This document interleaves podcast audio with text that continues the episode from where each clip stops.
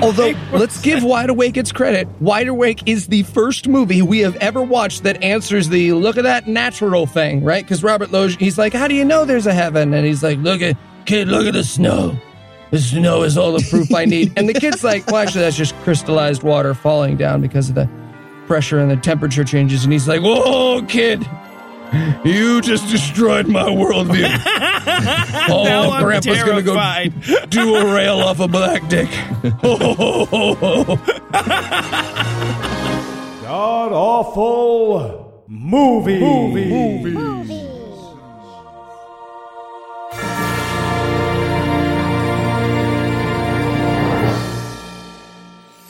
Welcome back to the Gamcast, where each week we sample another selection from Christian cinema because it's the only legal thing that the voices tell me to do. I'm your host, Noah Lusions, and sitting 700 miles to my immediate left is my good friend Heath Enright. Heath, welcome back. Thanks, Noah. So, you know who was dead the whole time? Who God. God was. Oh, nice. M. Night Shyamalan movie. Nice. Nailed it. Yep. Sixth Sense. And sitting 900 miles to my northeast is my bad friend Eli Bosnick. Eli, how are you this fine afternoon, sir? I hate the kid. I hate him. Oh, God. I hate him. He's no Haley Joel Osment, that's for sure. All right, so tell us, Heath, what will we be breaking down today? It's not going to be getting an arc in Entourage, that is for sure. Yeah. We watched Wide Awake. It's the story of M. Night Shyamalan becoming more and more desperate as he tries to write his way past the problem of evil. And he doesn't. Nope. So we just watched 90 minutes of atheist 10-year-olds beating William Lane Craig in a debate. And then it's just like, smoke bomb. Jesus. The end. Stop following me. I'm under the frame. You can't see me. Stop it. And Eli, how bad was this movie? Well, if you love escort missions, but you wish they all took place in a water level, you will love this movie. This movie has by far the most unlikable character we've ever seen, and we watched a movie about a rapist. We've watched several now. Are you talking about the main kid? Yeah, I am. I like the main kid. Oh, I hate him so much. He represents everything bad in the whole world. In the whole world, if the aliens came and they were like, show me the evil that your species has, I wouldn't show them Hitler or Stalin or some serial killer. I'd be like, here's this kid. Here's this kid. He thinks he has a question, so he's just wrecking everyone's ear. Just trying to do his honest best in the world. He's not trying to do his best. Play ninjas. You want to do best, you play ninjas. Motherfucker. Oh, God. And so all right. So the weirdest thing about this movie is that if after watching it when it first debuted in theaters, you'd said to yourself, boy, I bet this guy's next movie gets nominated for 6 Oscars, you'd have been right. Bizarre. Right? This was the movie that M. Night Shyamalan made immediately before Sixth Sense. And, you know, sometimes when you watch like the early work of a great director, you can sort of see hints of his brilliance. I'm not saying that M. Night Shyamalan is a great director. He directed a great movie once. But like, and it's very obvious, right? It's very obvious when you watch this and what came after it that it's just like, oh, no, he just hit on one good movie, right? Yep. I can't describe how much this movie is going for. You guys like the movie Sandlot, right? Remember Sandlot? I did. I mean, like that movie. Don't think too hard about Sandlot because there's a lot of assault culture in there, and in the Sandlot, yeah, there's some child abuse. Yeah, don't think about it, but you know that's what we're doing here. Yeah. Catholic school, am I right? I mean, I realize every time I rent a movie on Amazon, it comes up and says, did you purchase this by accident? But it felt way more accusatory this time. All right, so is there anything that you guys want to nominate this one for being the best at being the worst at? Yeah, I'm going to say best worst overweight Irish kid. Okay. Fat Frank, yeah. This felt pretty personal. So yeah, the main character knows a fat kid at school, and he kind of shits on the fat kid the whole time.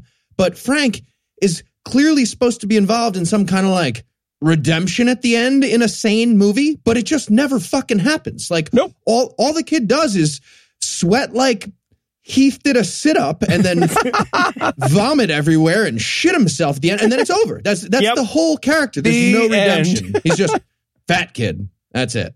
There's so many characters like that. Like Brickman is like that in this movie. Freddy is like, I was going to go with, and just hearkening back to what Eli's already said, I was going to go with best worst voice. All right. This little kid, it's not so much what he represents that bothers me. It's his goddamn whiny, bitchy, mom, I want this voice that he brings to every single line. He has the worst voice in this movie, and Rosie O'Donnell and Dennis Leary are in this movie. We're not fucking around here. He's inquisitive and charming. Robert Loggia, yeah. Oh. All right. I was going to go with best worst adult with The Thing, because Rosie O'Donnell is just like, baseball! But you know what? I'm going to switch it last minute. I'm going to bring a little positivity. Best friend, Dave. Dave's amazing. I love Dave even more than Josh, the main character. Yeah, Dave is fantastic. Agree. If your id could be in a movie, it's Dave. Yeah, Heath's id particularly. Yes, exactly. Oh, he is beautiful. All right, well, I'll tell you what. We've got an awful lot of plot fades to get to, so we're going to keep the break brief. And when we come back, we'll dive into all the random inconsequential actions that are Wide Awake. From the makers of Wide Awake. Has anyone seen my shoes? Nobody's ever seen shoes, Eli, but doesn't mean they aren't real. Comes another cloying premillennial schlockfest about pretending not to know what words mean when a kid says them. No, sorry, my actual shoes is what I'm looking for. Your shoes, my shoes. Who says there's one pair of shoes? That's weird as a construct. Because pre-9/11, we were all just kind of jerking religion around like it was a stamp collection or something. I do. I'm looking for literal shoes. Do you understand? Aren't we all looking for shoes? Looking for shoes. The object? Shoes? Clothing item? I'm smiling at you with warmth in my eyes. Stop. Just tell me where my shoes are. Stop. In my eyes. Oh. Look at me. Nope. You're adorable. And we're back for the breakdown, and judging by the audio, it seems like we're going to have some opening scene sportsing, but luckily it's just sportsing audio, so we don't have to look at it. We got Grandpa and a little kid throwing around a pigskin. That's the audio we're getting. The visuals we're getting is a kid's drawings that we're scrolling past. Mm-hmm. We get also, Grandpa, we should point out, is played by Robert Loggia, so it's supposed to be a grandpa playing catch with his kid, but it feels like a mob hit. Are you ready, kid? You gonna do this the right way? You a big man? Yeah, but basically, Grandpa throws him a football, and they both say, "We sure do love each other, and neither of us will ever die, huh?" And then we get the opening of the movie, which is Mom waking Josh, the little kid who'll be the main character in the movie, waking him up for school. This is his first day of 5th grade. And it's time for the first of this movie's adorable shenanigans. He just can't wake up for school. Yeah. Literally. Yep. That is a major bit they will use throughout for humor, I guess. I don't know. Yeah. I don't know. Well, because the movie is called Wide Awake, and it's all about how he was very sleepy until he found God, and now he's wet. So, yeah. Oh, sorry. I retract. Never mind. This metaphor is fucking amazing. I didn't even catch that. This shit has come together. Such good writing. Damn. I apologize. I genuinely apologize to the movie. That is good stuff. All right. Yeah, Mr. Shyamalan. Sorry about every bad thing I ever said about you, M. Night. Except the shit about Signs. That was The Lady in the Water. What the fuck were you thinking? That's the fucking title. Yeah. Jesus. All right. And okay, so Dad in this movie is played by Dennis Leary. And at first I thought, oh, fuck, Dennis Leary. But then he didn't do anything at all in the movie. So I'm like, oh, okay. Yep. You literally could have had him played by a plastic bag with different emotions drawn on it. Cardboard cutout of Dennis Leary would have done just as good a job. Yep. All right. So he's getting ready to go to school. He sure does fall asleep a lot while he's trying to get ready. But eventually he's ready to go. And we realize that A, he goes to a Catholic school, and B, this movie was made before that scandal broke. Yeah. Catholic school in Pennsylvania, just to be extra specific. And we know this because of his uniform, which I have down in my notes as Elton John's slave outfit. Yeah. These uniforms are rough. Like, everyone wearing that uniform in this entire school, everybody's got it on. It's a uniform, but that will not stop them from beating the fuck out of everyone wearing that uniform. Yeah, right. It, like, that's how that goes. They just all gather in a circle. Boo, nerds, all of us. Turn all of us. Circle up. Punch. You punch right. Like God damn it. Everybody punches right first, obviously. Idiot. It's like a family reunion of Highlanders in there or something. And daisy chain. Let's do this. All right. So then the movie says, no, we're RCC, with a little title card that reads, September, the questions. And I wrote, is the question, why do I have to dress like the schoolboy night at Chippendale? All right. So before he wanders off to school, he has to go into dead grandpa's room and have a dead grandpa moment. A little Norman Bates grandpa thing. Yeah. This is weird. Yeah, right. He puts on his coat, he grabs his pipe, sits in his chair, and he says, like, I wish I could die of cancer, too. It's creepy. Yeah, and this leads us to the first of many grandpa flashbacks. This one in the form of Josh was sick one day and grandpa took care of him. Right. And the only point of this flashback is that he's like, I will never die. He's like, Grandpa, I had a nightmare. He's like, I'm never going to die. I'm Robert fucking Loggia. You hear me? Look me in my eyes. I will never die. My voice is made of secondhand smoke. I'm immortal. Yes, he's sitting there smoking a fucking pipe right next to this sick kid going, no, you're fine. Walk it off. He's got a pipe in each nostril. It's over. But mom and dad are in a hurry, so they pull him back from his reverie and they drop him off at Catholic school. But before they do, like, Dennis Leary has this moment where he turns to him and he's like, hey, man, don't go all atheist in there, okay? Stop. Because the whole point in here is, like, I'm just a curious, wide-eyed kid. But they're spooning mouthful after mouthful of sugar into your, like, mechanically held open jaw. So it's not an inquisitive kid. It's that You're My Cuppy Cake song played at an Abu Ghraib prisoner for the 75th answer in a row.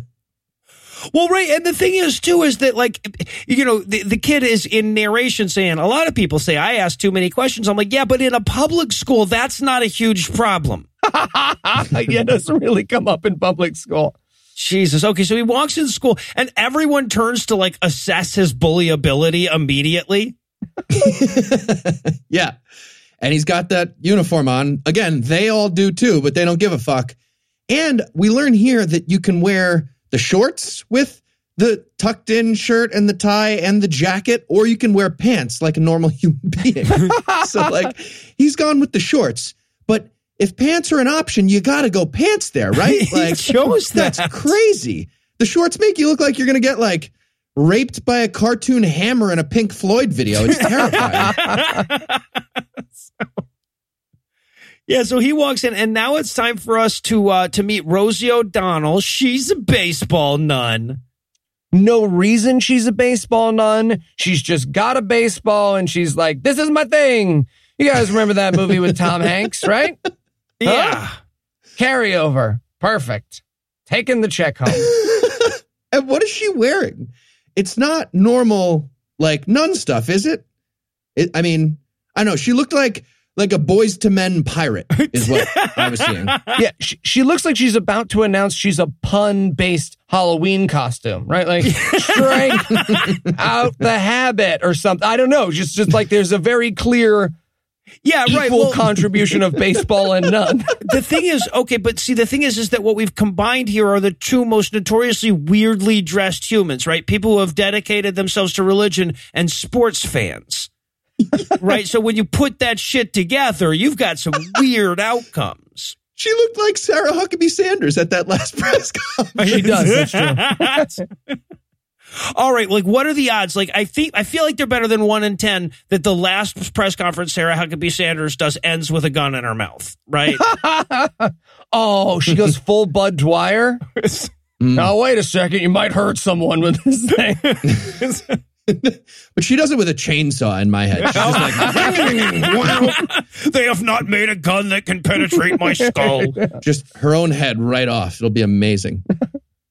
All right. So, but yeah, but she's Rosie O'Donnell is a baseball nun, and she teaches religion class from a textbook called This Is Their Fucking Movie. Jesus Is My Buddy. Amazing. And this is where Josh asks about baptism and whether or not if you're baptized, you're going to hell. Yeah. Yeah. He's like, so my aunt, she's not baptized. Is she going to hell? And Rosie O'Donnell's like, no, she's not going to hell. And then somebody else is like, and same with my dad's friend, Steve. No, still no, just relax. And then one of the kids jumps up. He's like, and my friend Seth Greenberg too? She's like, well, okay, well, yeah, Seth Greenberg's going to hell, obviously. Well, yeah, they killed Jesus. Not Stephen, yeah. Right, and this is supposed to be his teachers just can't answer his questions. But of course she can answer his questions. He's at a Catholic school. If he was in a public school, this scene would make sense. But he's talking to a nun. I've never met a nun who wouldn't be like, oh, yeah, your friend's going to hell. I wear this hat all the time. Do you think I hadn't thought about that one? Yeah, no, but look, I mean, that's the fucked up thing, though, is that the point of this scene, though, right? The wink and the nod is, tee-hee, sure is easy for a group of 10-year-olds to destroy our religious beliefs, right? Like, it's not that they, like, the thing is that yes, the nun would have words to say at this point to distract the children, but no, they don't have the answer to that because their religion actually is, yes, God burns people in hell forever for believing in the wrong God or the right God wrong. Yeah. Yeah. And they're like, so the Bible's wrong then? And Rosie O'Donnell has to just be like, yeah. I'm a lesbian. I don't know what to say. I'm not right Roseanne, please. Do not. Perfectly nice. Yeah, she person. Basically just ers and ums until the bell rings, like this fucking sympathy bell rings here. And then they go to another class where we have to listen to kids read because we deserve that. This is their public speaking. I thought that was impressive that they offer that, at least. Well, yeah. I mean, it doesn't go well, but I'm glad they offer that. That's a real thing. Doesn't seem to be working, but that's nice, yeah. All right, but this is where we're going to meet Dave. And Dave wants out of this boring-ass class, so he has to pull a ruse. Yeah, he went with the sneeze vomit? Sneeze vomit? I mean, I get it. I never thought of that, though. Gets you out of class every time. That's good stuff. I sneezed so hard I shat myself. Yeah, man, get out of my class. Yeah. Get out. I get it. Yeah, so he leaves the class and then he motions to his buddies like, hey, Josh, you're the main character. You have to go with me or this is just weird. I just sneeze vomited is all. So he follows and the narrator tells us that Dave is a daredevil. He sure is a pretty cool kid. He's the best. He is. But while they're now like cut in class, this is also where we meet Brickman. This is a disturbing fucking character, right? Yeah. Brickman doesn't hold up to the age of diagnosis. No. I love how they react to him too. They're just like, ugh, fucking Brickman, really? Let's run away. He's the worst. Like, I can't fucking deal with this kid. It's the first day. He's going to do that like flinch thing. You try to walk past him and he won't let you. It's, ugh, fucking gross. Yeah. Yeah, but it's okay. So, like, there are a million ways you could do the weird kid. They just went with rampant, undiagnosed schizophrenia with this kid, right? Like, absolutely. He literally starts rolling around on the floor, acting like a chimp. Yep. And the soundtrack, by the way, is love, and it's like, huh? Kids with mental illness? What could be funnier than that? Yeah. Hey, kids, how you doing? It's your friend Eli, the podcaster. Yeah, when kids used to have mental illness, they were just weirdos. It was a lot of fun. Everyone just kind of ignored it. And then they, they died in high school. But it was all right. It was all right. Oh, Jimmy Toddles. Yeah. Used to take his shirt off and shit into his own lap. This was known as just chemical imbalance when I was a kid. But they didn't do anything. They were like, we know it's a chemical imbalance, but that's fucking all we know, and we're just not doing anything. Tilt him on his side? Yeah. I don't know. Should we give him different chemicals? I don't know. Drugs are bad. We have a whole thing. Drugs, kids. He shat in his lap. That's funny. Bad. And the saddest fucking thing about it, though, is that, like, at the end of this scene, the nun, like, drags this kid away by his ear for being mentally ill. She's like, naughty, naughty, stripping down and thinking you're an animal. Yes. Oh, kids. All right. So now Josh is running through the halls with his buddy, wondering if this God thing is bullshit after all. Oh, and this again is where David starts to win over our favor. He's like, hey, David, do you think that God is real? And David's just like, no, stop talking. Cars. Let's play Cars. No, dum-dum, fucking Holocaust, baby cancer, problem of evil. What the fuck are you talking about? Of course not. Yeah, right. No, like fucking Dave destroys it at 10 pretty well. He's like, do you believe that God is real? And he's like, nah, man, problem of evil. And he's like, oh, fuck. Yeah, that's bad. Yeah, shit. All right. Well, let me just set this clock to 90 minutes. I will prove you wrong. Starting now. Spoiler, he will not. No, nope. Yeah, best, worst, no. But it turns out God is real, too. Okay. So now the bell rings and it's time for all the kids to go out for recess. Yeah, these kids get released like the zombies from World War Z. And the narrator's telling us that he sure would like to play football with the big kids, but the bully won't let him. This is where we meet Freddy the bully. Who is 45 years old. Yeah. He is enormous and old, and it's ridiculous. Yeah. It's like a 10-year-old boy and a giant old Italian guy just manhandling him. It's like every barbershop. Yeah. And again, again, there's so much in this movie that's like, huh, isn't that cute? But like, it should have been. I feel like in 98, this was already terrifying, but maybe it wasn't by then. Because this is also where he wanders up on the fence where they separate the sexes. Oh, this movie is filled with like, Catholic school. Remember when they took your blood and put it in that kiddie pool and the nuns would bathe in it every May 1st? Fond childhood. And you're just like, what? Come on. That's the whole movie. My notes for this movie are entirely, I hate this kid and what? Come on. Yeah, so he looks over the fence and he sees the girls playing and he's like, I don't like girls yet. My balls haven't dropped. And this is also where we're going to meet the fat kid that Heath did his best worst about. Fat Frank. Baby Heath. Okay. Baby Heath's like, hey, do you want to play ninjas? And he's like, no, tomorrow. Yeah. By the way, fun little anecdote. I signed into our little Skype session here as Fat Frank, and both of these guys laughed way too hard. I just wrote in my notes, I mean, to be fair to Joshua, who is Fat Frank going to sneak up on? You want to play ninjas, Frank? Like, I blame this movie because, like, this huge fat kid comes up and he's just like, hey, man, you want to play ninjas? And I so wanted to watch that fat kid play ninjas, but it's the movie's fault I'm horrible. I wouldn't even have known about this kid if it hadn't been for the movie. Amazing, amazing kid to pick to be wanting to play a game called ninjas. Like, I was just picturing this enormous kid trying to, like, hide on a ceiling. Yeah. And, like, scare somebody and just blam, face plant. Okay, lost again. Like Batman and Justice League. Are you hiding behind that soda machine? Oh. Fat Frank? Because I see you. You're right there. You're reaching around. You're getting yourself a soda. Doesn't matter which direction you face. And you're putting in a bunch of quarters? How many are you getting? I can see your arm pushing the button. All right. I'm gonna press your diabetes button. All right. So then we get, okay, it's that night. And what the shot actually is the kid is crawling into bed with his parents from under the blankets or whatever. But for just a minute, it looks like dad's performing analingus on the mom. Yeah. Because the narration here is, mom and dad sure were busy. And I'm like, I mean, take some work. And we just see mom laying on her side and some movement right around her ass in the blankets. And I'm like, they were busy. Damn. Didn't Dennis Leary have a song about the asshole? Yeah. I think he wrote a song about that. An homage. But he's actually there to ask them if he can play football.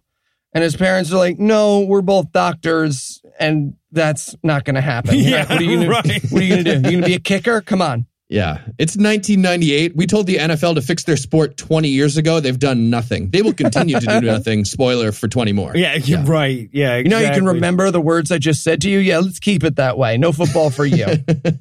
And by the way, if you're thinking to yourself at this point, oh, this is a football movie about the little kid trying out for the foot. No, it's not. Nope. It's not. That will serve a function in the first act, sort of. In fact, if you think this movie is about anything, you're wrong. Yeah, that would have been a very significant plot point, which was apparently against the rules. So yeah, exactly, yeah. Exactly. Shyamalan was just like, no, it's about nothing. He was doing it full George Costanza during the writer's room. Absolutely. So he's in the bed. He's asking mom and dad if he can play football. And suddenly Julia Stiles is in the bed, too, which was weird. She's in this movie, right? And I didn't realize that was her. She's the sister, right? And I didn't realize that was her. And I was just like, well, fuck, is Eli fantasizing now? There's just a 10-year-old boy and Julia Stiles in his bed? What? All right, here we go. It's weird that they hired three, like, name actors to be bit parts in this. Like, right? Dennis Leary, Rosie O'Donnell, and Julia Stiles were all, like, names. None of them have more than, like, 5 minutes in the movie. Yeah, same with Robert Loggia. Yeah. And Robert Loggia, yeah. Football coaches Al Pacino, guy at the store in the background, exactly. Robert De Niro. What's happening? That'd be hilarious if a movie did that. All right, but this scene resolves when mom says, give me one good reason why you should play football. And the kid goes, dead grandpa played football. Boom. Drops a mic, slithers back out from under the blankets. Yeah, kid, take some advice from the child of a superior athlete. Do the checkoff you can do, honey. Do the checkoff you can do. Come on. Grandpa played football with like a fucking newspaper for a helmet. It was fine. He only tried to murder the whole family once and... It didn't happen. Yeah. So, he was shaking too much. So dropped the gun. We were fine. So, all right. So now we cut to football practice, and boy, are those football accoutrements too big for him. Ugh, it's so boring and saccharine. So boring and saccharine. Come on. The equipment was so big. And it's like going to someone else's kid's like Christmas concert. Yeah. Like, what? I'm not fucking you. Let's get out of here. Why am I here? This whole movie had that feeling, yeah. But coach is all coachy and intense, and wouldn't you know it, Josh gets in a fight with some other kid. So now he's in trouble. So he's off being in trouble and thinking about Grandpa some more. And this is where we get the brilliant transition to the next Grandpa flashback, where he goes, my Grandpa believed in two things, being good at football and Jesus, the next one is about Jesus. And they're in church, and this kid is just like molesting Robert Loggia's face while he tries to pray. It's so good. Robert Loggia is so fucking angry about this kid touching his face in real life. Just like 2 seconds after the cut, he's beating the fuck out of this kid actor. They're pulling him off. You praying? You pray, Grandpa, you praying? You praying? Just poking his face. Stab you. But then, okay, so then the priest stands up and he's like, you know, hey, where are my sick people at? And Grandpa gets up, right? And the kid's like, wait a minute, is Grandpa sick? Yeah. And like, come on. You didn't realize Robert Loggia might not be in perfect health, kid? Really? Looks like fucking lung cancer came to life. You didn't see the leather goblin with gout over there that maybe that guy might be sick. So he remembers Grandpa fondly for a little bit, realizes football ain't his thing, and decides that he's going to tell Dave about his secret plan that's sort of going to be what this movie has instead of a plot. Kinda. All right. So now we go over to his buddy Dave's house, and Dave is stupid fucking rich. Oh, I love Dave. Rich. End of list. End of list. That's it. It's rich. Rich people are better. It's great. So, yeah, and again, this scene opens with, he's like, you know, Dave had a really big house, but he spent most of his time in the closet. Guys, that doesn't mean what you... I knew a kid like that, too. It's fine. He has his own dance company now. Oh, good.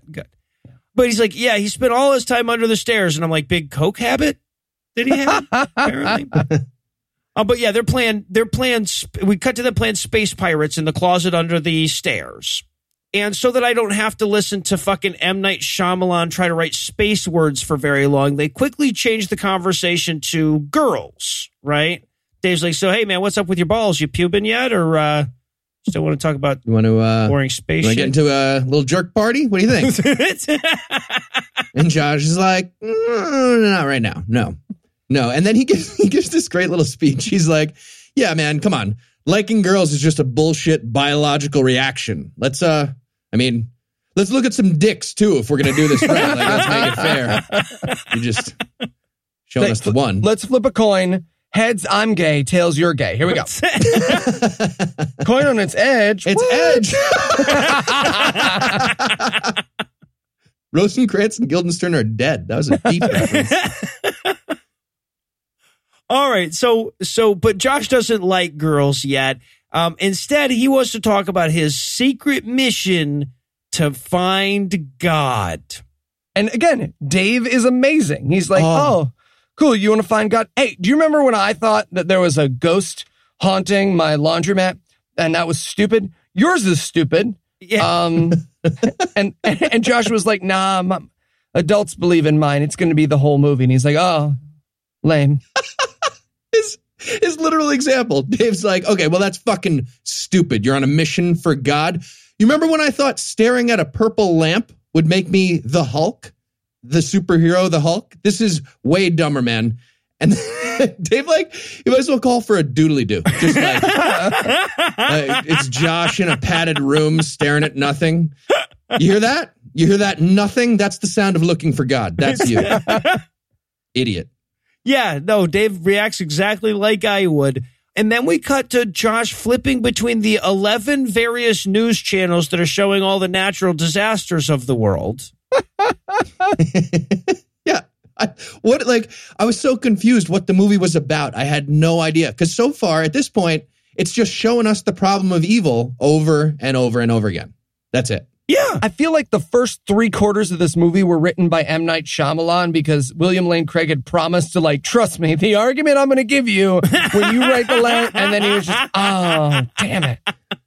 Turns atheists into Christians in just 3 simple questions. All right. Put that in a movie. 3 questions.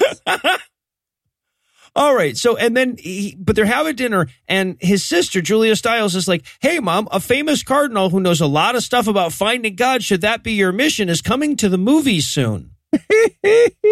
And this kid, like, you can see this kid decide he's going to talk to the cardinal, whatever it takes. And you just got to wonder, that's a weird day for the cardinal, right? Hi, Cardinal Hammerson. Yes, come in, my boy. Come in. I want to ask you something, but can this just be a secret?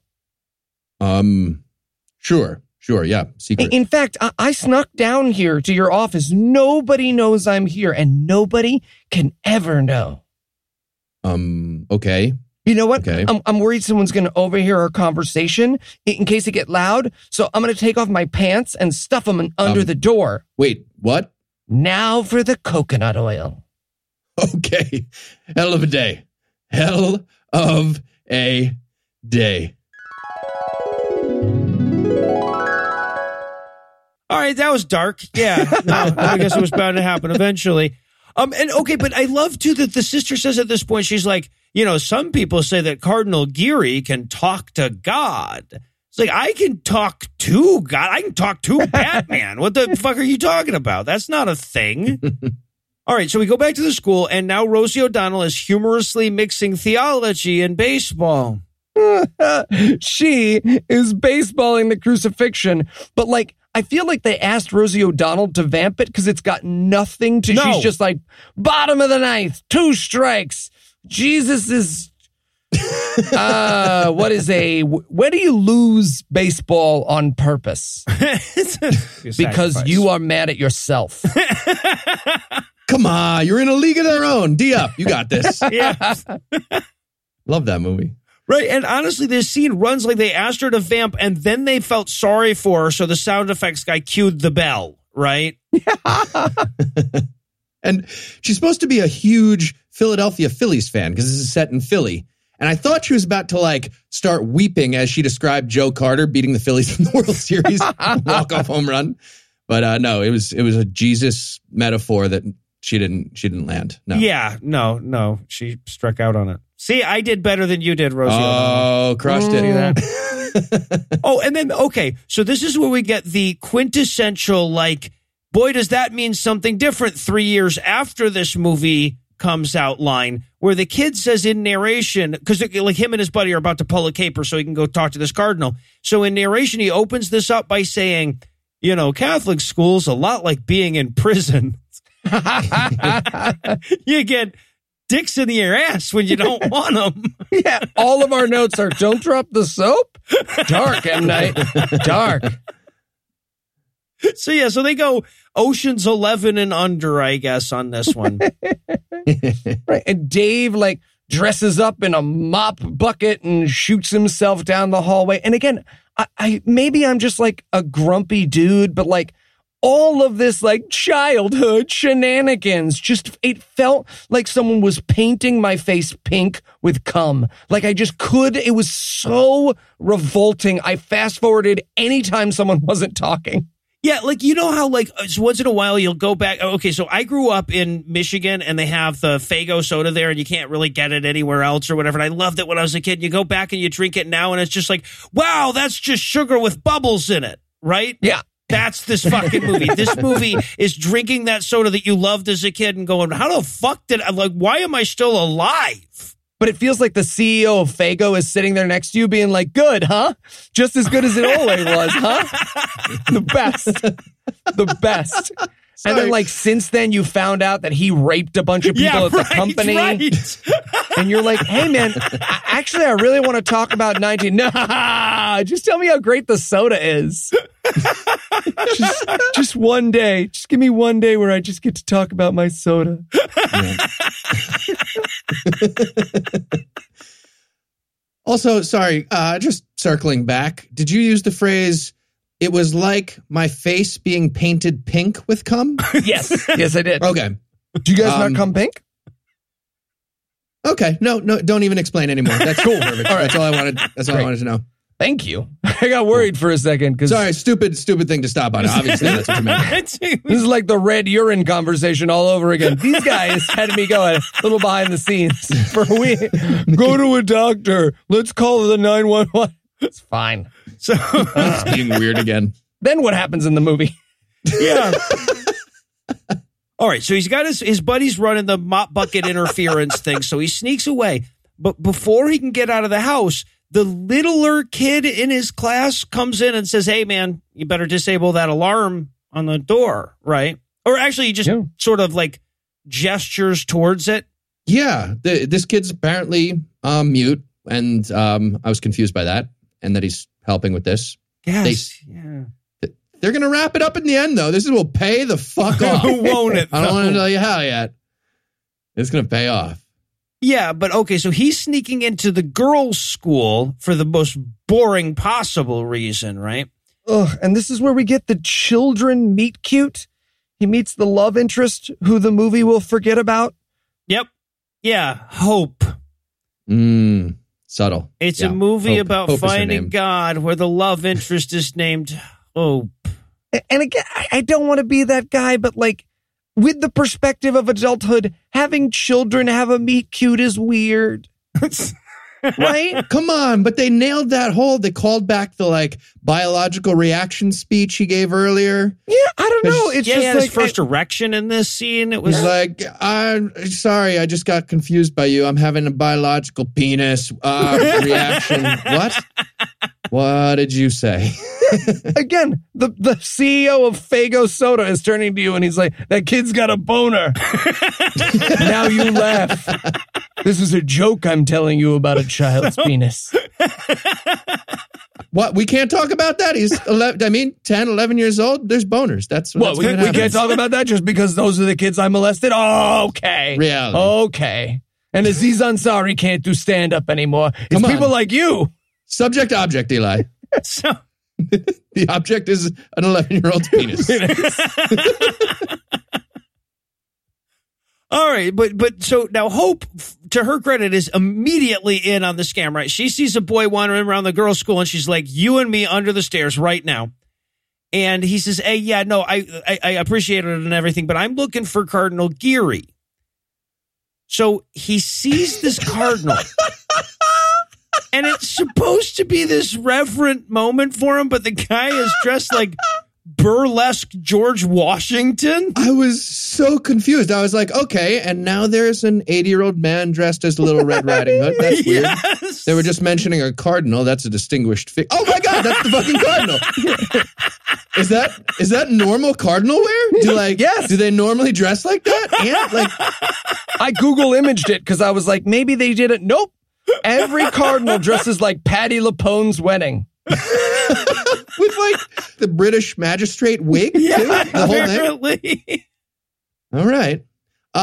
Sub question.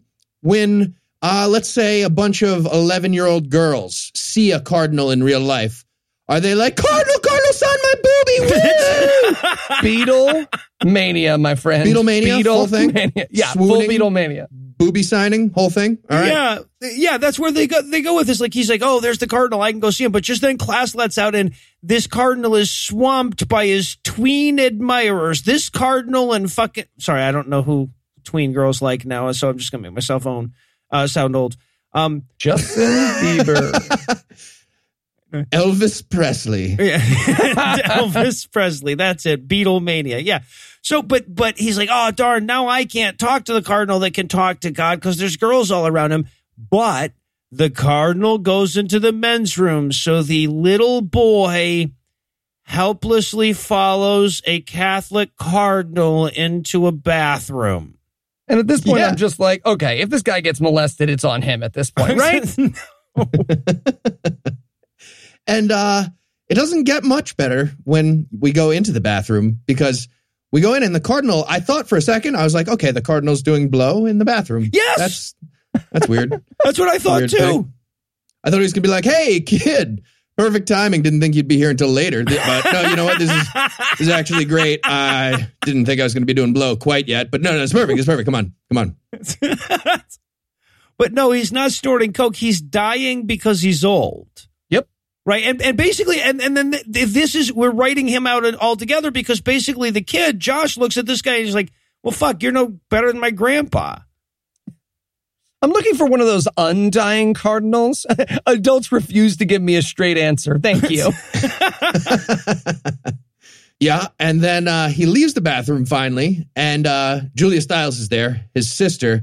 And he's like, yeah, that was depressing. I don't think God talks to that guy. He just offered me blow or to blow me, something with blow. He said it was something, but it was not God's friend. Definitely not God's friend is my conclusion here.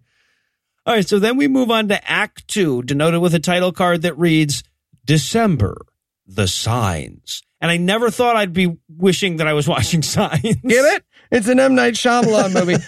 I spent the rest of this movie looking for call forwards to the other things. I was like, oh, is there going to be a kid doing a split?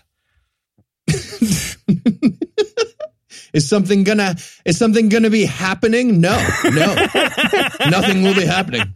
He does not give that one away. Go on an airbender. So that was Shyamalan. Yeah, it was Shyamalan. Oh God, we've done a couple. Yeah, right. Keep doing this. This is not our first. I quit the show. All right, so we spent a couple of minutes on the boy does the cafeteria food suck scene.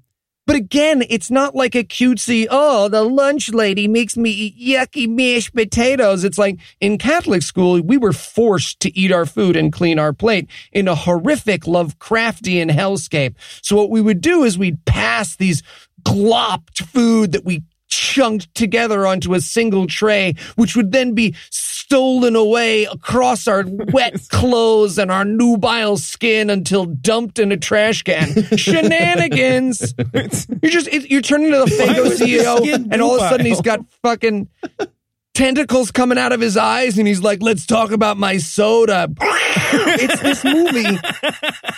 You don't eat your meat. How can you have any pudding? Yeah, right. It might as well turn into the wall again with more rapey hammers. Yeah, absolutely.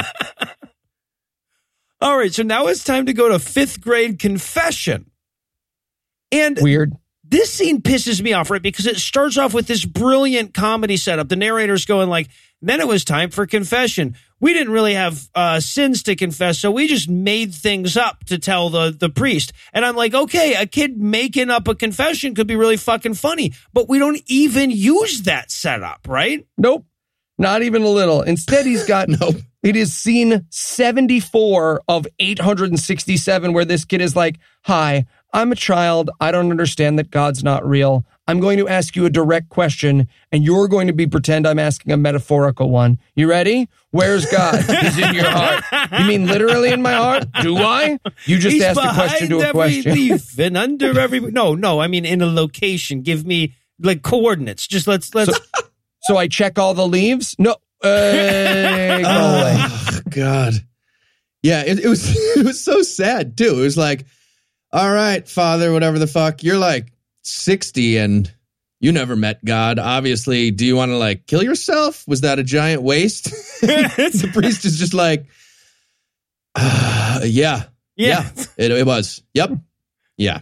The kid's like, did you ever feel like your job is kind of fucking useless? And the guy's like, well, you know, you don't know about the molestation perks, so I can see why you would think about that like that way. But you have no idea how much money I have stolen and how many crimes I have committed, my son. Oh, you get out of here and look for literal answers to metaphorical questions. Go on, check those leaves. Can we just talk? Like, how are you? You're not doing, I feel like nobody asks you how you are. Do you want to say it?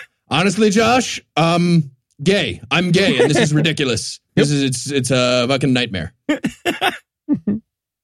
All right, and then we go to the locker room because Catholic school really didn't just mean child rape back then. And it's Dave again calls it out. He's like, "Hey, apropos of nothing, because this will literally never affect the movie. Is it healthy for adult women to watch naked children in an unsupervised environment?" And Josh is like, "Shush, this movie's about vagaries equaling." Stop it, Dave. Stop it. Nuns and moms don't count as women. Yes, the fuck they do. Look at Pornhub. Yes, they do. Yeah, just Google that shit. Yeah. And then, of course, we have to go back to Brickman, the mentally ill kid, and they're like, oh, no, Brickman's running around naked with his underwear on his head. It's the best. And the nun's just like, oh, Brickman. Yeah. He's like, please help me. They're like, ah. Classic. What? He never gets in trouble. He gets sent to the headmaster, but he never gets in trouble when he runs around naked. What the fuck? I don't understand. Oh, he still has the underwear on his head when he comes out, too. So weird. Huh. Yeah, so we go to gym class, and we have the moment where all the kids have to do arm circles because the coach is so mean. Yeah, they're doing physical torture now. This movie is a heavy-handed documentary about North Korea. It really is, though, right? It's there's so much like, we had a lot of fun in the gulag in this fucking movie. So, yeah, so they do their arm circles, and then it's time for, I love this, it's general ball using time, right? That's how gym class worked, right? They just have a lot of balls, and they fucking, you figure it out. I mean, I've been in that gym class.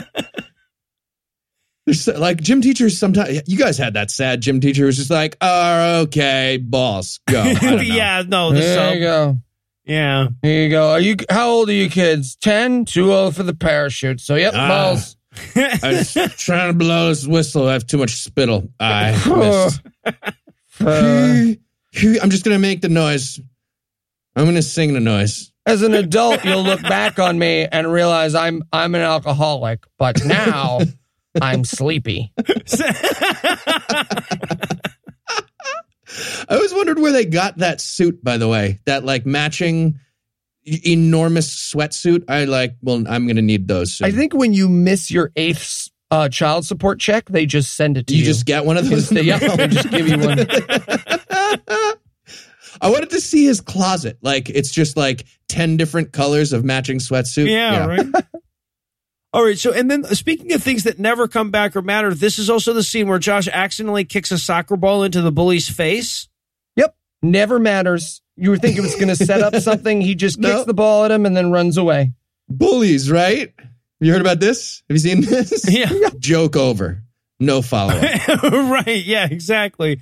That's how they do every joke in this movie. And he still won't play ninjas with the fat kid. Yeah, no, he's still being mean to the fat kid. Being a dick. Just plain whatever. So it wouldn't be funny ninja. At least to watch fat kid play ninja? I mean, come on. Yeah, at least that.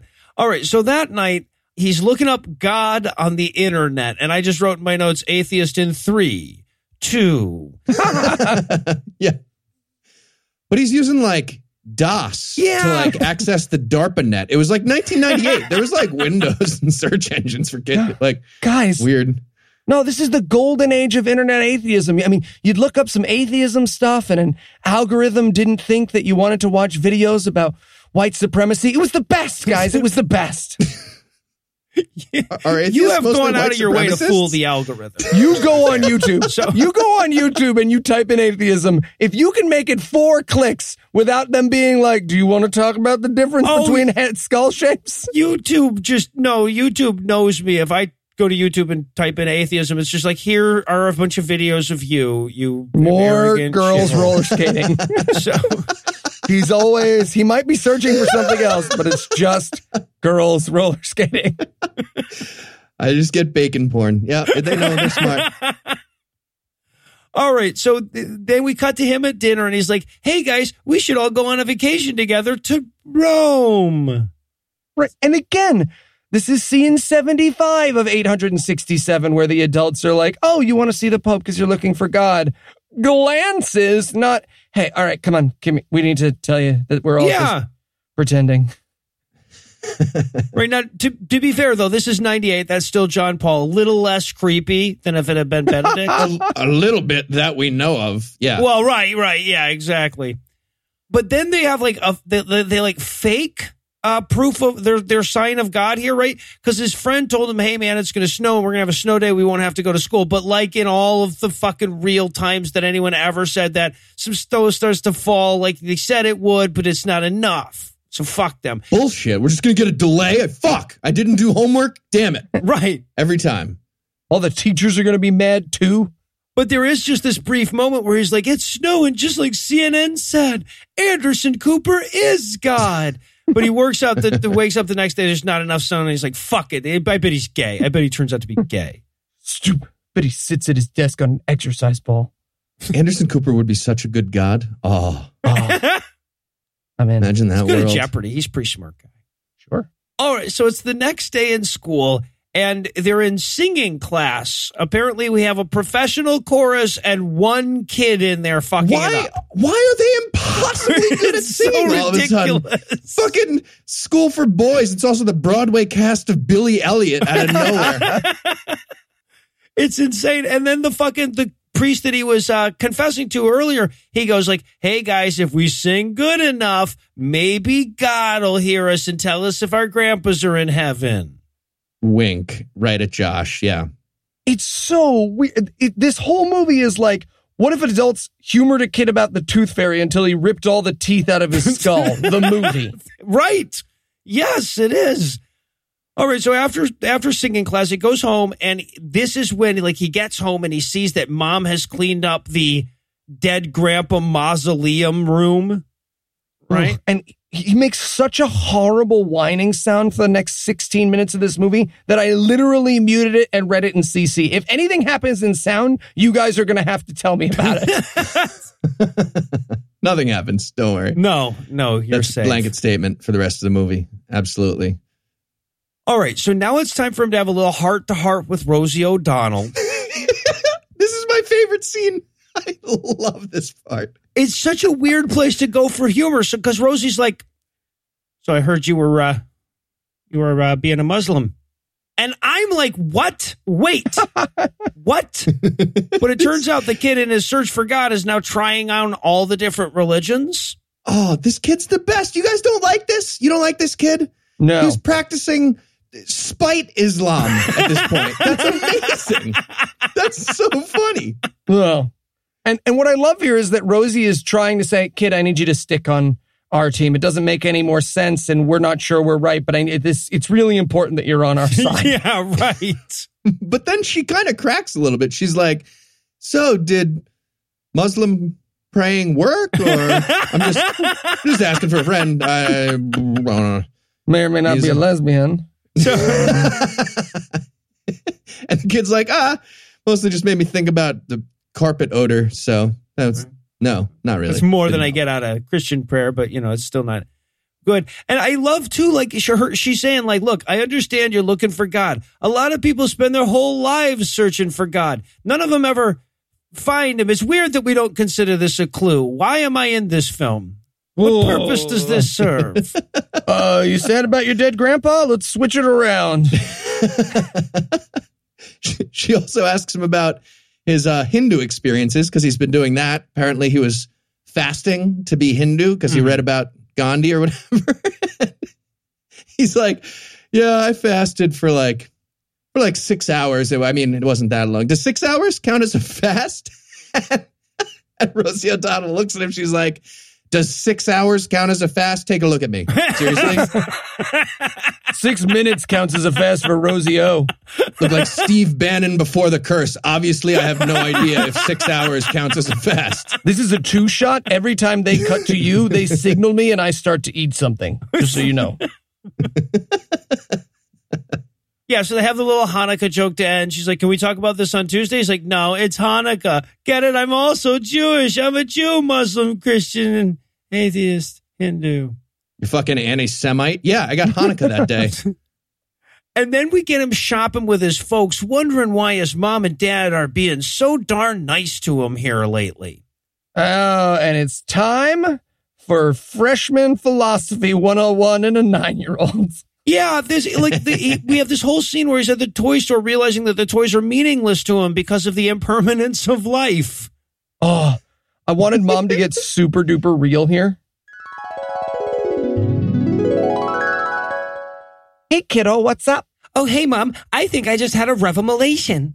Oh, what's that? You know, I used to think toy stores were magic, but now all I see is plastic. All the magic is gone. Aw, come here, kiddo. Let mommy tell you something, okay? Yeah?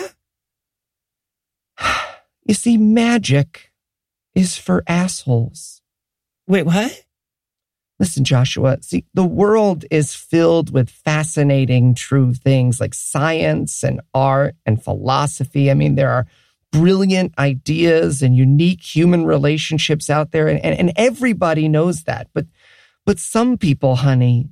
Some people aren't happy unless those things, you know, pop out of nothing like fucking Gargamel. And you know what, hun?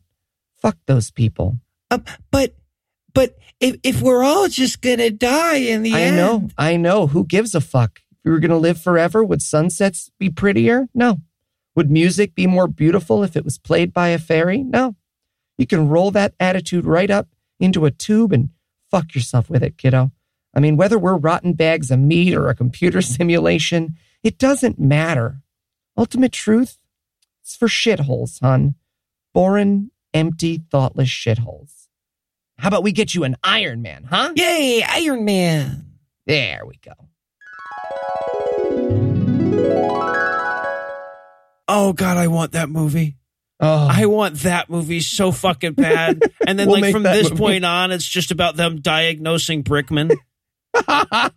Hey, let's help your friend, huh? You want to do that? Okay. All right, so now we go over to Billy's party. Who's Billy? Who gives a fuck? It's Billy. He's got a party. He's at Billy's party. But he, again, childhood religious shenanigans, he's meditating. Yeah, there's a lot of this, like, boy, all the religions except Catholicism sure are weird, huh, in this movie, yep. Right? Absolutely. But luckily, he gets distracted by the love interest here, and we get some more biological reactions, which are adorable. This was fun. Yeah, he's meditating with his two buddies sitting next to him, and he's like, you guys fucking suck at meditating, because the whole time they're like, my face itches a little bit. It's itchy on my face a little bit. He's like, shut the fuck up. We're doing a thing. And I got to say, when I've tried to meditate, it does, your face does itch and it's really hard to deal with. That's like a real thing. I think that's fair. But he yells at them and they go away, but his eyes are closed at this point. And then his girl comes up, sits next to him, and he's amazed because he looks up and, you know, he's like, holy shit, I just turned a black boy into a white girl by meditating. That was awesome. The Mormons were right. And I'm erect. It feels confusing and racist at the same time. and good, but bad. And this is where he can't talk, and she says, just say what you're thinking. And listener, listen to me very close. If a woman ever tells you to just say what you're thinking, never do that. Don't, literally never. Do that. Ever, I want to fuck your hair. What? See? Don't do it. That's always what you're going to say. Nope. Get a line. Write it down. Memorize it. That's what you say. What are you thinking? Boom. Say your line. Yeah. Boom. Just say it right away. I just, when she said that, I wrote in the notes, I'm like, the innocence of a girl learning to never ask that question again. That's cute. Yeah, where's her growing up movie where all of a sudden we cut to her therapist where she's like, and then he said. But luckily we are interrupted by Dave, who's the fucking best, who's going to go jump in the pool because he's a hard fucking nihilist. Dave does not give a fuck. He's jumping in. It's middle of the winter doing it. And he does it. It's the best. Yep. Yeah. And Dave is being cool. Josh is inside boring the shit out of Hope about God. But Dave does it too. Like, so cool. Everybody's like gathered around him and he's like, he pauses and he makes everybody like hold on his big pregnant pause, and then finally he's like, okay, let's roll. Like he's fucking Nick Cage and Gone in 60 Seconds. It's the best. It's like, lowrider Donnie, lowrider, let's roll. Oh, it's so good. I love Dave so much. Dave is the shit. All right, so now we're at school letting the kids out one at a time. They have the thing where they'll have to sit in the room until their parents show up or whatever. We'll see this shot several more times. And Dave and Josh are talking, and basically Dave's saying, like, dude, Hope is way out of your league, right? Yeah. He says, Hope's way out of your league, and then he destroys the entire conceit of this movie. He's like, look, either there's no God, or there is, and he doesn't care that you're looking for him. Let's fucking party. Yeah, no, Dave is the hero of this movie. So that night, he's sitting in his grandpa's death chair, wondering if maybe this God thing all is nonsense. And he begs God to show him a sign. God does his usual nothing. Like this is so fucking sad. Again, like this is the Faygo rape thing. This is so fucking sad. The kid was running through his house asking mom, dad, the sister, everybody. Like, did you guys see anything that could even be misinterpreted as a religious symbol? Anything? Vaginal orgasm? You guys? Nope. Anybody? No? Didn't happen? All right. Yeah. Fuck, I look like an idiot, God. Jesus, I need one sign. It's sad. This is where I realized, for me, what this movie is. This movie is a Christmas story. You ever see that movie? You'll shoot your eye out, right? Yeah. You talk to some people and they're like, I love A Christmas Story. And then you say, why? And they look at you in your eyes for an extended period. And then they go, you'll shoot your eye out. That is this movie. There's nothing redeemable about this movie. There's nothing redeemable about Christmas Story. And yet there's just like a cult of human beings who like ate a special pill in fourth grade. And this is a movie they think is okay. The tongue on the pole when it's cold?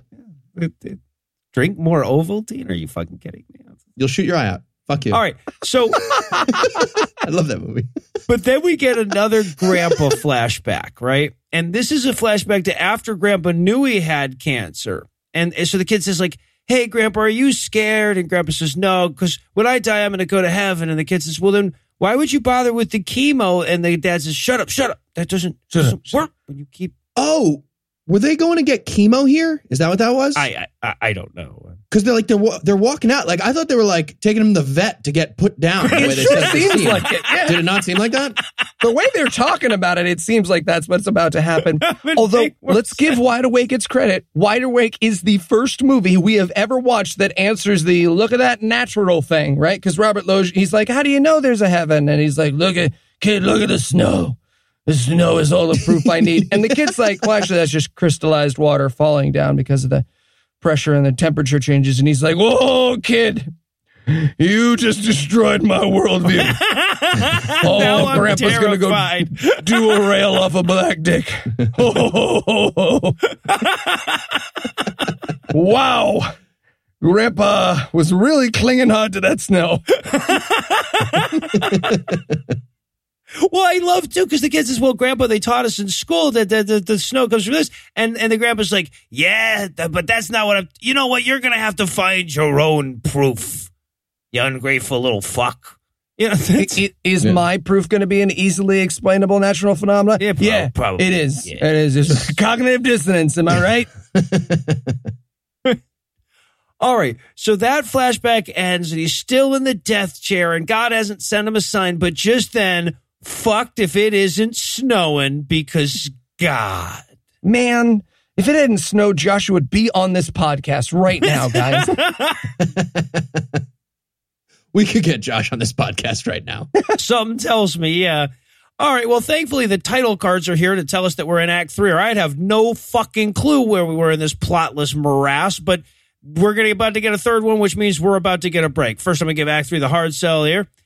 Has this giving Act 3 the hard sell bit run its course? Is it just extra work for me that no longer delivers any humor value? Could I just introduce the interstitial and be done with it? Find out the answers to these questions and more when we return for the plotting conclusion of Wide Awake.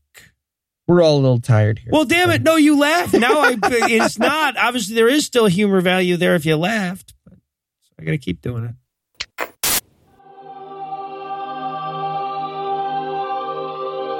Is that you, God? Indeed it is, Joshua. The time has come for you and I to talk. Oh, good. I have so many questions about my grandpa. And you can shove those questions in your dick hole. Sorry, what? Your dick hole, Josh. Take your questions and shove them nice and tight right in your urethra.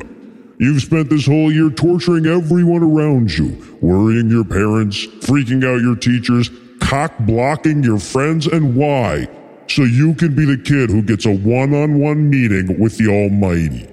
But Mr. God, my grandpapa died. Oh, did someone die? Well, fuck my face. You're the first kid who has ever had someone die, aren't you? The first person, in fact, in the whole of the universe who loves someone who I then kill. I mean, why in fucking Duck, Wisconsin should you just grieve and get over it like a normal kid? No, you gotta try out all the religions and bother the fuck out of everybody for a calendar year. But I just wanted to be special. Fuck you. Look, Joshua, I'm a Bronze Age construct, and you know it. I'm not real. And if you ask real questions or think real thoughts about it for half a second, you'd know that. Hell, listen to your friend Dave. That kid's fucking awesome. But you know who's not awesome, Joshua? You. Can I at least ask if Grandpa's in heaven? No fucking shot. Read The Kid Stays in the Picture, and you'll know why. Oh, yeah, I have read that. That's crazy.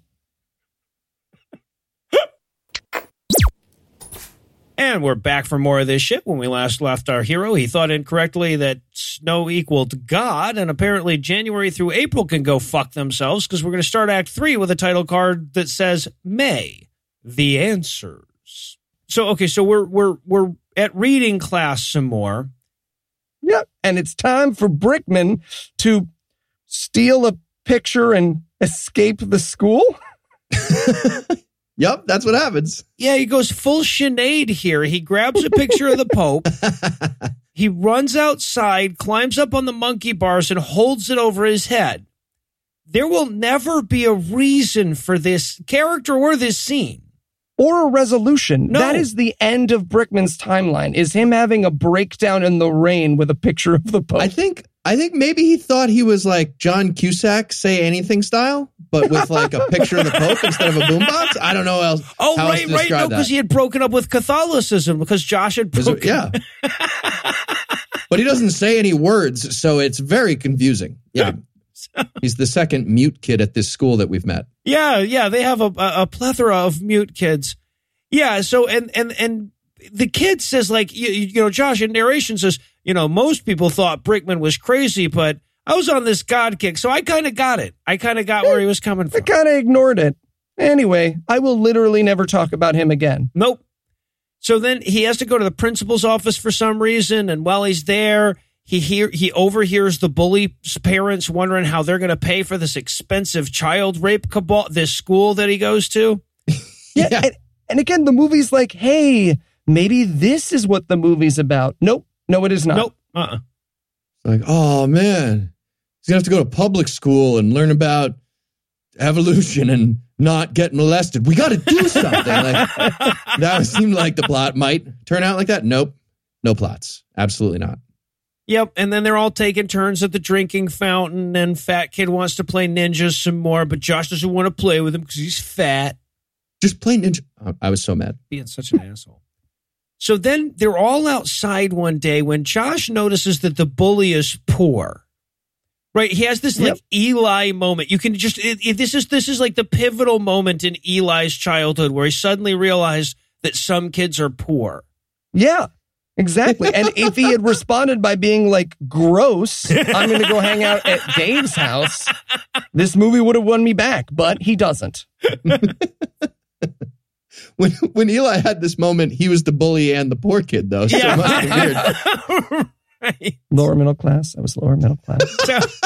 I fixed it, everyone. I fixed it.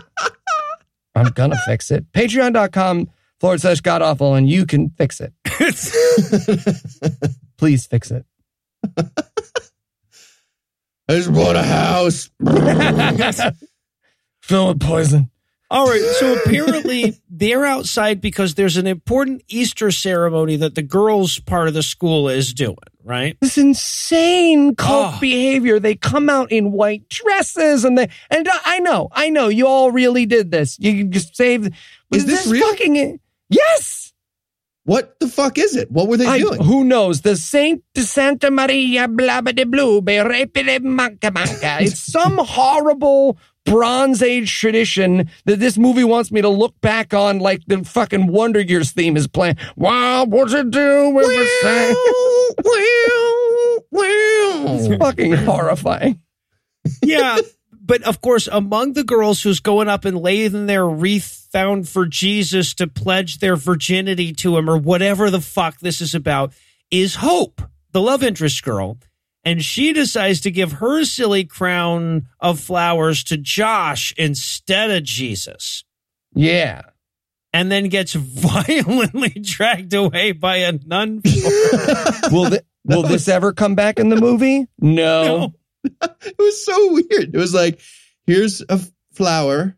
I will be physically abused by a nun for this right now. And Side tackle. So, yeah, the nun might as well like walk over slowly, fucking lock eyes with Josh, and chop this little girl's head off with a sword. Like, and then just never address that ever again in the movie. It would have been equally impactful. Well, if I'm not mistaken, this is the last we ever see of Hope, too, right? Yep. It's the end of that. Done. M. Night Shyamalan is killing off all the plot lines this movie isn't. Yes. And speaking of which, it's time for the bully to have an exit from the movie. Yeah, you're right. Yes. We're just writing them off one after the other. Wow. Yeah, so the bully's getting picked up, but he's never going to come back because he's too poor. And they have this moment where, like, Josh runs out to bid his bully farewell because he secretly realized that he wasn't to BDSM this whole time, I guess. Who knows? We don't care about this character. Just because the movie cares doesn't mean I care. Right? The movie even asks. The movie's like, why do I have any sympathy for this asshole with the main character? And he's like, I don't know why. Yeah. I have no idea. It would make no sense. Like, if this was a movie, this would make no sense. If he opened up the door and he was just like, hey, Freddy, fuck you. This whole movie would have won me back over. Bastard. Or if he opened up the door and Freddy was like, nerd, fuck you. Freddy's dad hits him with a cream pie. Fuck you. Drives away. Nice. Good job, son. Classic. And because we are on a plot murder spree, it's time to get rid of Fat Frank. Yep, exactly. So then we go to a field trip to a museum. And I was thinking at first, it's like, oh, a museum. This ought to knock that Finding God thing down a peg or two. But no, we're not going to do anything at the museum except make fun of Frank's childhood obesity, right? Yep.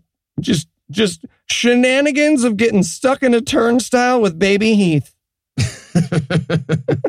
Yeah, so the fat kid tries to go through the turnstile along with Josh, and they get stuck, and so now it looks like they're having anal sex right in front of everybody.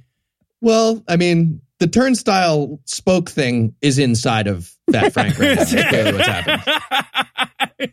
Yeah, I guess he is having anal sex now that you mention it. And then, because they're never going to redeem this character, he's like, I'm going to vomit in your mouth now. And apparently that happens.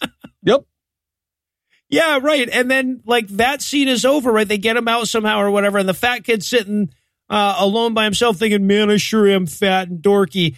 And so Josh decides to go over and talk to him and say, hey, you can hang out. I'm not going to play ninjas with you. I know that's sort of what we had set up, but you want to make fun of this statue or something? And the fat kid's like, you've shown me some amount of attention. Now I won't commit suicide. He might as well just look at camera and go, resolved. Yeah. All right. So now everybody's taking a test, and what a comically large pile of eraser shavings this one kid has accumulated.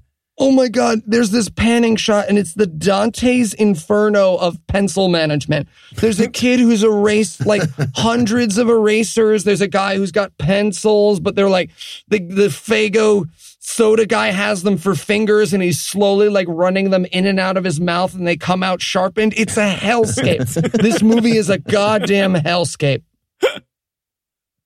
Yeah, and okay, so keeping in mind that we are late in this fucking film, Josh in narration starts talking about all the brain cancer symptoms that his buddy Dave has. Yes! I mean, that would have been a plot. Granted, 15 minutes left in the movie. Great time to fire up a plot, but they don't even fire up that plot. But they don't, no! Yeah, so mild affliction, but... All right, but now it's time for Josh and Dave to pull off another caper to fix the test that Dave just fucked up, right? Yep. They're going to sneak in and steal the test. And if you're wondering, what does this have to do with the movie? Nope. Nothing. Nope. Nothing. That's just what this scene is all. Yeah. Yeah. The mute kid helps him, though. He like alerts him to the teacher who's coming when they're trying to fix the test. And then they hide behind the desk and don't get caught. And that's it. That's the fucking scene. When the nun walked in and they were hiding, I just wrote in my notes, say you already got molested today. Nobody likes sloppy seconds. Oh, God. If she saw him and they just start like fucking, that would be the movie, I would say. You're not getting in as much. You didn't get in trouble for cheating on the test anyway. If that's right, exactly. All right. So, okay, now it's later, I guess. And Dave sure has been missing an awful lot of school lately.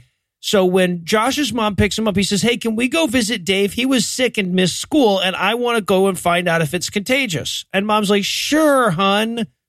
Absolutely. I'm not a participatory parent in any way, shape, or form. You want to drive too? Mom is going to take a nap in the back. Go for it. Right pedals go, left pedals go less. And I love, okay, so they get to his house, and the narrator basically comes up and says, this is a significant scene. I can tell you everything that happened that afternoon. And I wrote in my notes, I hope so. You're the narrator. Yeah. If the narrator was just like, I don't fucking remember. Can you just... It's like 10 minutes left. I checked out by now. I thought we were... There's not enough time for a plot. Can we move on? Can we just end it? Jesus, great. Apparently not, though, because he finds Dave under the stairs, all bloody and shit, and you're like, oh, he does have brain cancer, and this whole movie is about how awesome Dave is going to die. But no, he has epilepsy. I'm not trying to, like, downplay. I know it's tough, if you have epilepsy to get through life with epilepsy, but, it's just epilepsy. No, they just hinted at brain cancer moments ago, and now they're like, and he bruised his lip. Yeah. Right. He's gonna have to take good care of himself. He's gonna be fine. Good deal of ice, probably. There's 4 minutes left in this movie. Fuck him right up. He's gonna have to miss out on a whole generation of VR. Can't get on Twitter. It's the worst. So.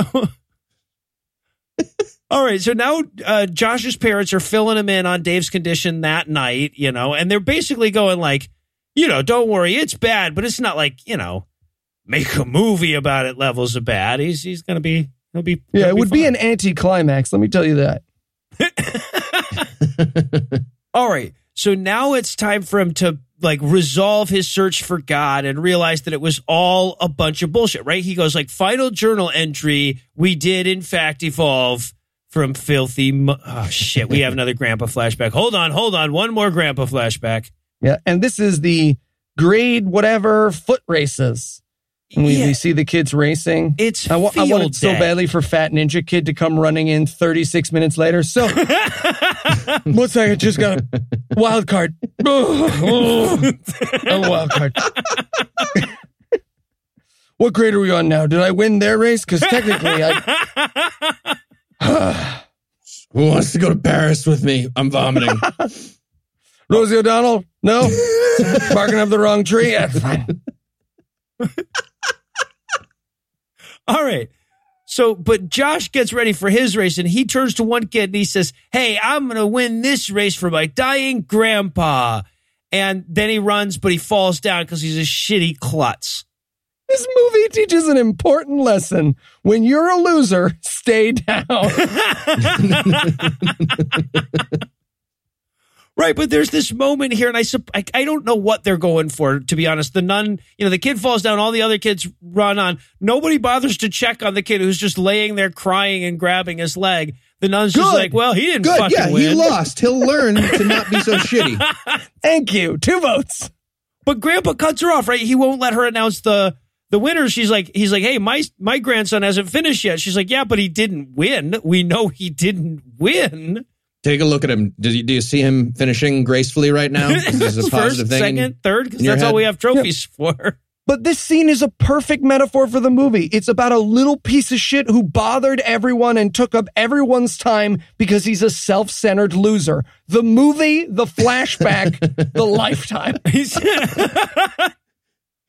He might as well vote for Trump because he can't find any stamps at the end of this scene.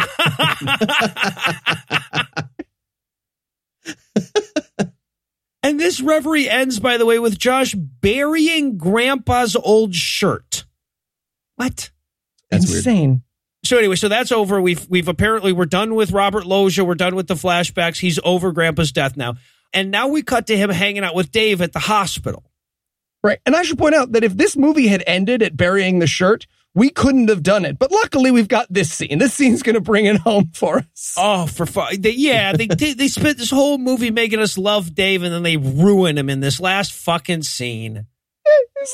He's like, no. He's like, oh, I gave up on my God thing. And Dave's like, no, man. When you came over to my house, it was a miracle. And I wanted Josh to just be like, wait, so God gave you epilepsy so I could come to your house and find you? And bring you ice for your slightly damaged lip. That's the God thing you're describing right now. Yeah. Yes. Well, and the thing is it? But he's like, it's a miracle because I laid under that fucking stairs with a broken arm for 7.5 hours, and if you hadn't come, it would have been 9.5. Like, I mean, what? God's getting lazy in his old age. Is what I'm God saying. For you, mysterious ways. Save you that 2 hours. You're welcome. Stop being fucking Muslim. That was weird for a while. I've given you a sign. All right. So now Mom goes to wake up Josh for school for the last time, last day of school, except this time he's already awake and brushing his teeth because this movie's called Wide Awake. Look at that. He's not a complete asshole for once. The movie. All right. So that day at school, they're all going to read an essay about the best stuff about the school year. So the whole movie has basically been building to like M. Night Shyamalan's kid wrote a 5th grade essay that was good for his age and he made a movie about it. Right. That's what happened here. The whole movie has been building to this, and even the movie can't pretend it's inspiring. No. Right. He's like, I used to think a bully was just a bully and a fat kid was just a fat kid. I'm wide awake now. And again, this moment in the movie, everyone does the standing ovation thing. Nope. He's just done. No. Everybody's like, okay, well, that's definitely at least an A-. Very good. Honestly, the only way this moment could have been more anticlimactic if we see the nun look down and like B-.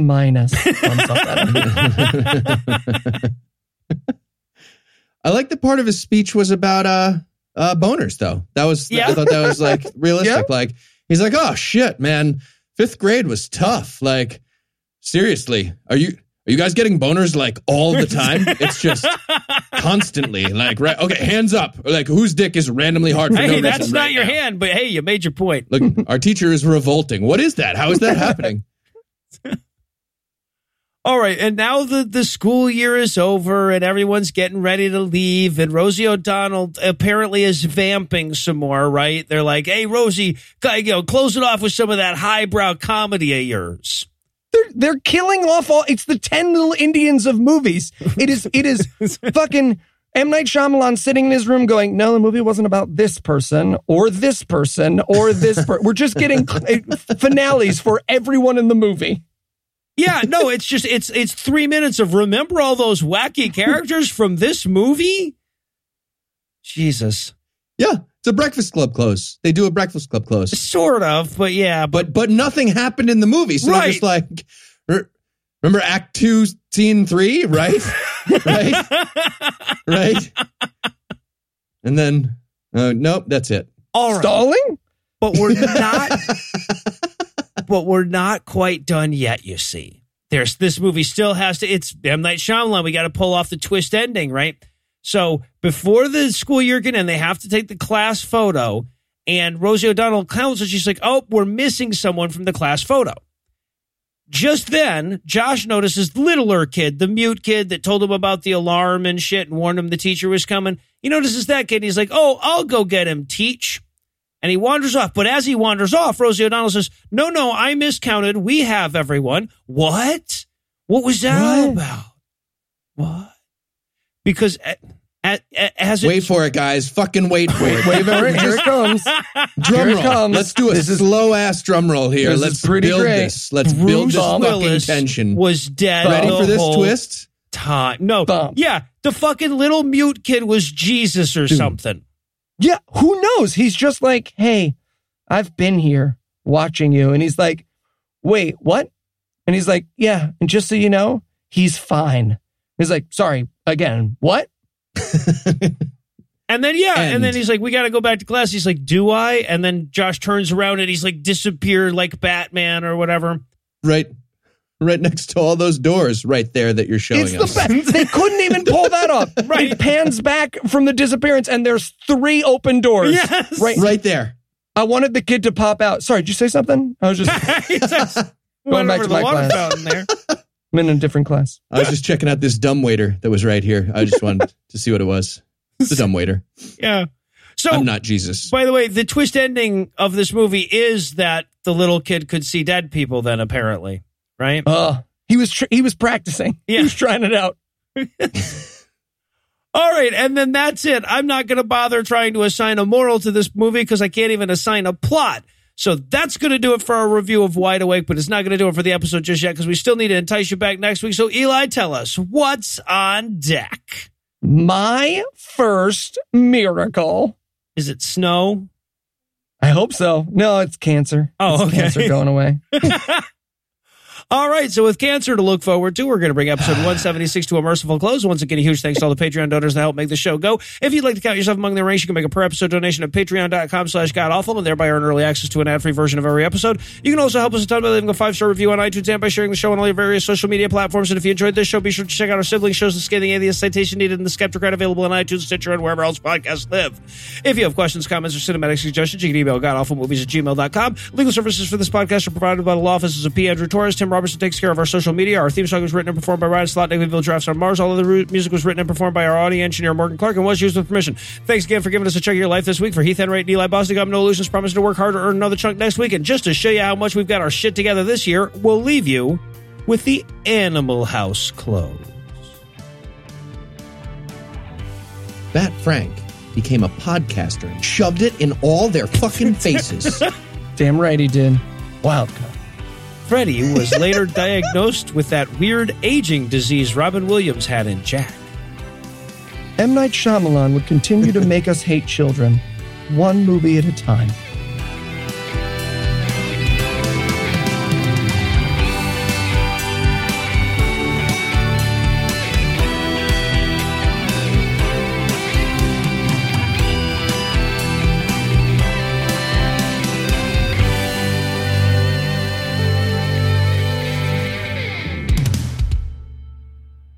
Eli, why don't you adjust Heath's notes as he come across them?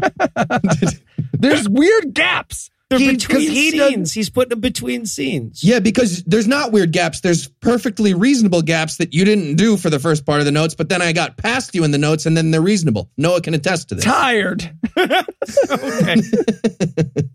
Aren't we all?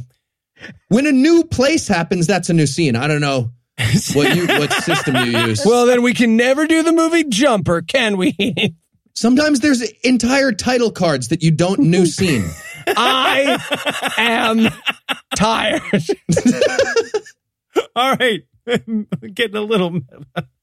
Doing so much Sorbonne practice. Scroll the bottom, scroll the top right now. Did it.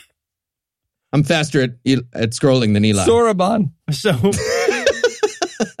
683 times 72. Gurf!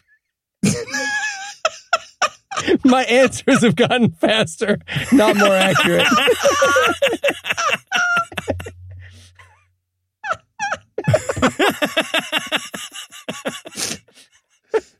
Going for speed. Math is all about speed, not accuracy. It's like a typing test, kids. It's like a typing test. I'm going to leave that one blank. You actually get points for blanks. It's like the SAT. It's not like the SAT. Episode 276. The show just opens with Noah being like, will we continue watching Christian movies until our brain turns to mush? Why do our patrons keep getting bigger but the dollar amount stays the same? Find out the answers to these questions and never. When YouTube decides, when Patreon decides that they're only taking Bitcoin. Ring-ing-ing-ing. Look how wide my eyes are. Look how wide they sound. I'm totally fine. The preceding podcast was a production of Puzzle and a Thunderstorm, LLC. Copyright 2019. All rights reserved.